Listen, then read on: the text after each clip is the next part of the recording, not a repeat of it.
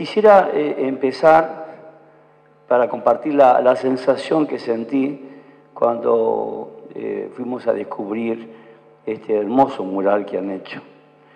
Un mural que, que, que yo la verdad, eh, Andrea me escribe un WhatsApp pidiéndome autorización que había unos artistas que querían hacer un mural para este día. Y la verdad, digo, bueno, ¿cuál va a ser el mural? Eh, y, fue mucho más de lo que esperaba. Eh, no sé de qué agrupación son, algunos serán de la Felipe, otros no son de la Felipe, pero yo quisiera eh, recibirlos a ellos, a ver si lo tengo acá. Quiero que los recibamos con un fuerte, fuerte aplauso. Son artistas locales. Mauro Prado. Mauro Prado. Que viene acompañado. hermosa. Hermosa. Aparte de la obra del mural, mirá qué obra que hizo hermosa. Roberto Cruz, otro artista varelense. Gracias. Y Daniel Trejo. Gracias, Daniel.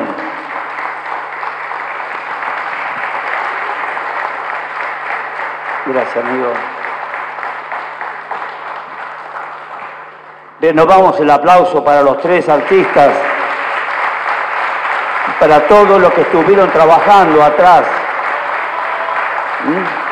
porque fueron ayudados por diferentes dirigentes.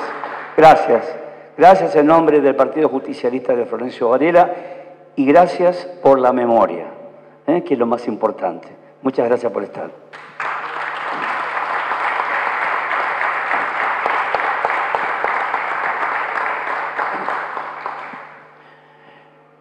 Yo no, no, puedo abstraerme de lo que he vivido en las últimas décadas y el haber estudiado cosas del peronismo, la batalla ganada, las perdidas, las equivocaciones, los aciertos. Hemos tenido todas. Yo no tuve todos aciertos, tampoco todas equivocaciones. Eso es eh, la vida misma.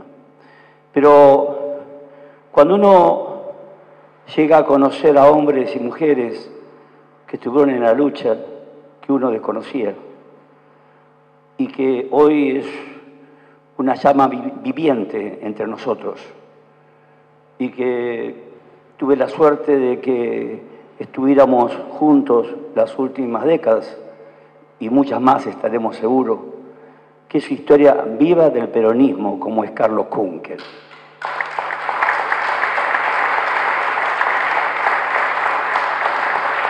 Y cuando menciona a Carlos Juncker, a Tayana, Ernesto Villanueva, y hay una pila de compañeros que, que son mojones, que nos muestran de dónde, de dónde vienen, cómo lucharon.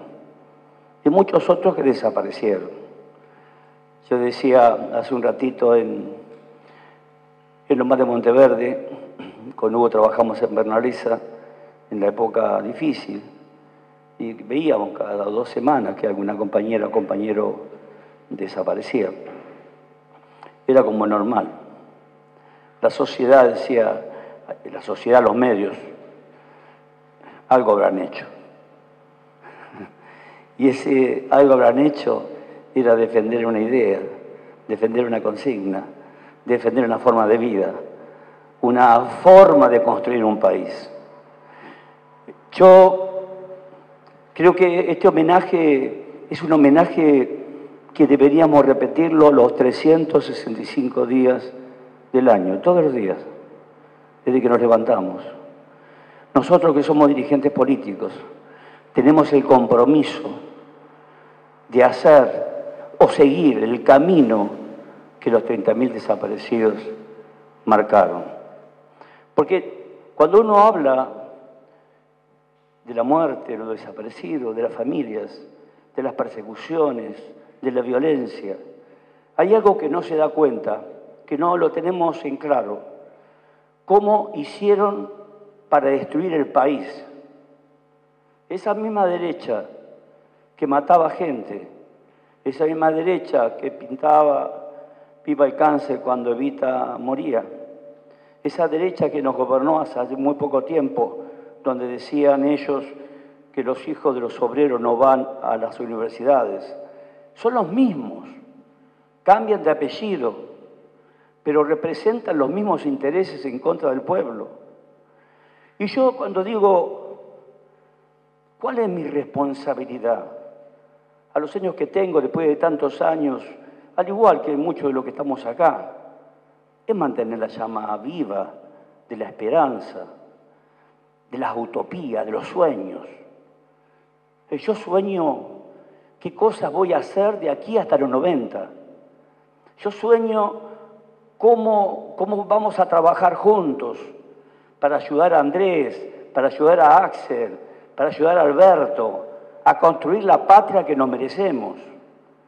Y eso yo lo tomo en homenaje a los que estuvieron antes que nosotros y muchos que no están, que murieron, que murieron, pibes, como en la noche de los lápices, que uno los recuerda, pero habría que ponerle a cada una de las acciones que hacemos cuando vamos a ver a una señora que quedó sola con sus hijos y tiene un chico discapacitado y no lo puede sacar de la casa porque la casa es de tierra. Tendríamos que ir dos o tres a ayudar a sacarlo para llevarlo al lugar que tiene que ir. Y si una mujer está sola llorando porque es grande, es anciana, está sola, con su hombre que está igual o peor que ella, ese es el momento de estar al lado. Eso es la revolución. Pues la revolución no es tomar un arma, la revolución es servir al otro. Y nosotros, como dice Alberto, volvimos para ser mejores. Somos humanistas y cristianos. Tenemos al hombre en el centro de la escena. Las luchas son por algo. Ahora, si nosotros las luchas las usamos como las usamos eh, años anteriores donde perdíamos elecciones y elecciones y elecciones, esas luchas son inválidas. Estamos trabajando para el enemigo. Hoy es el momento. No hay otro momento. Este es de mantener la unidad, de mantener los principios, bajar los egos, entender que hay algo superior a nosotros, que podemos construirlo, que todavía no lo soñamos, pero lo podemos soñar mañana y construirlo. Así como soñamos la UNAS, como soñamos el hospital, como soñamos la NOVA, como soñamos la ampliación de la Ruta 53, eh, los SIC, eh, los puntos seguros, no sé, todas las cosas que hemos soñado y que juntos hemos hecho.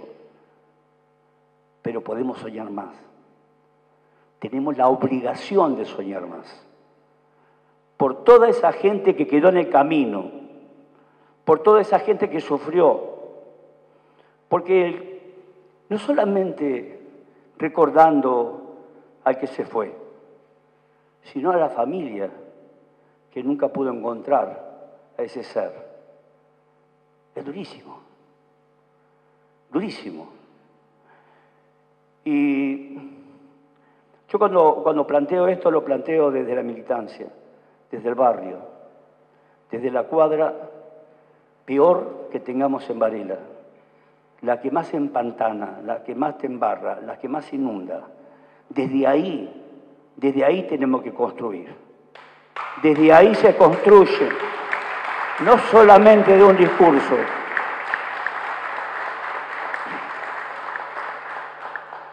Porque yo estábamos leyendo con Waxon algunas cosas que estaban en las redes y la verdad hay algunos que hablan de los derechos humanos, pero para usarlos, para usarlos, ¿eh? como, una, como una propaganda, un latiguillo en contra de alguien. Nosotros no. Nosotros trabajamos con amor. El odio lo tienen ellos. Nosotros construimos con amor, como nos enseñó Evita, como nos enseñó Perón, como lo hicimos con Néstor, como lo hicimos con Cristina, como lo estamos haciendo con Alberto, construyendo con amor y para todos. Yo quiero pedirles que, que nos comprometamos. Este es el momento de comprometernos a hacer lo correcto. Primero la patria, después el movimiento, por último los hombres. Y cuando digo la patria, es esa patria grande que nos merecemos. Una patria grande que si los militares no hubieran sacado al gobierno de Perón y no nos lo hubieran atacado, este sería otro país, totalmente otro país. Yo no lo viví, pero lo estudié, lo leí.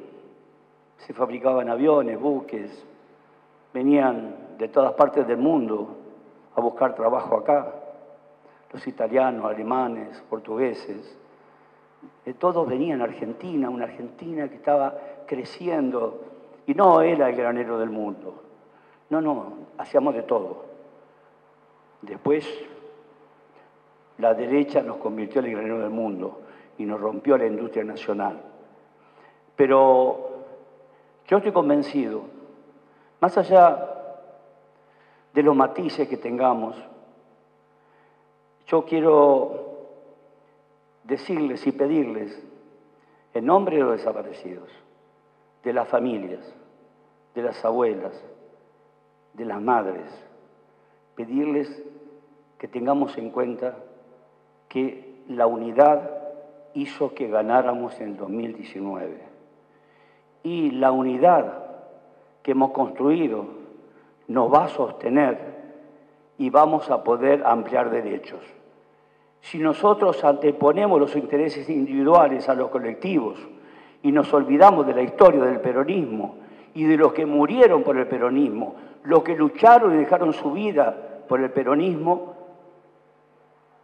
no va a estar bien lo que estamos haciendo. Es mucho más grande por lo que estamos peleando.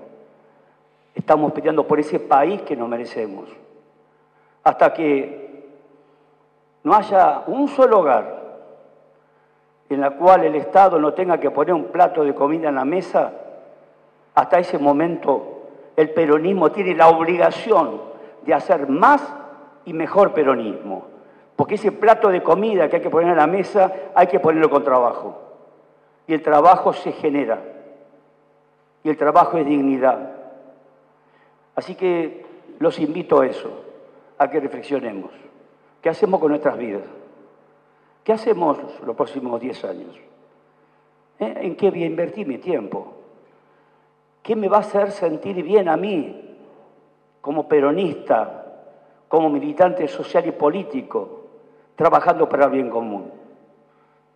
Le dejo ese desafío y me lo dejo a mí también, porque todos los días me lo pregunto, todos los días me lo exijo y me lo voy a seguir exigiendo, porque me siento peronista orgullosamente peronista y responsablemente peronista. Y ustedes, los que están sentados acá, todos están sentados porque representan un sector importante del peronismo y porque representan una idea. Gracias compañeras, gracias compañeros, no bajemos los brazos, vamos por más, vamos por todos, verdad y justicia.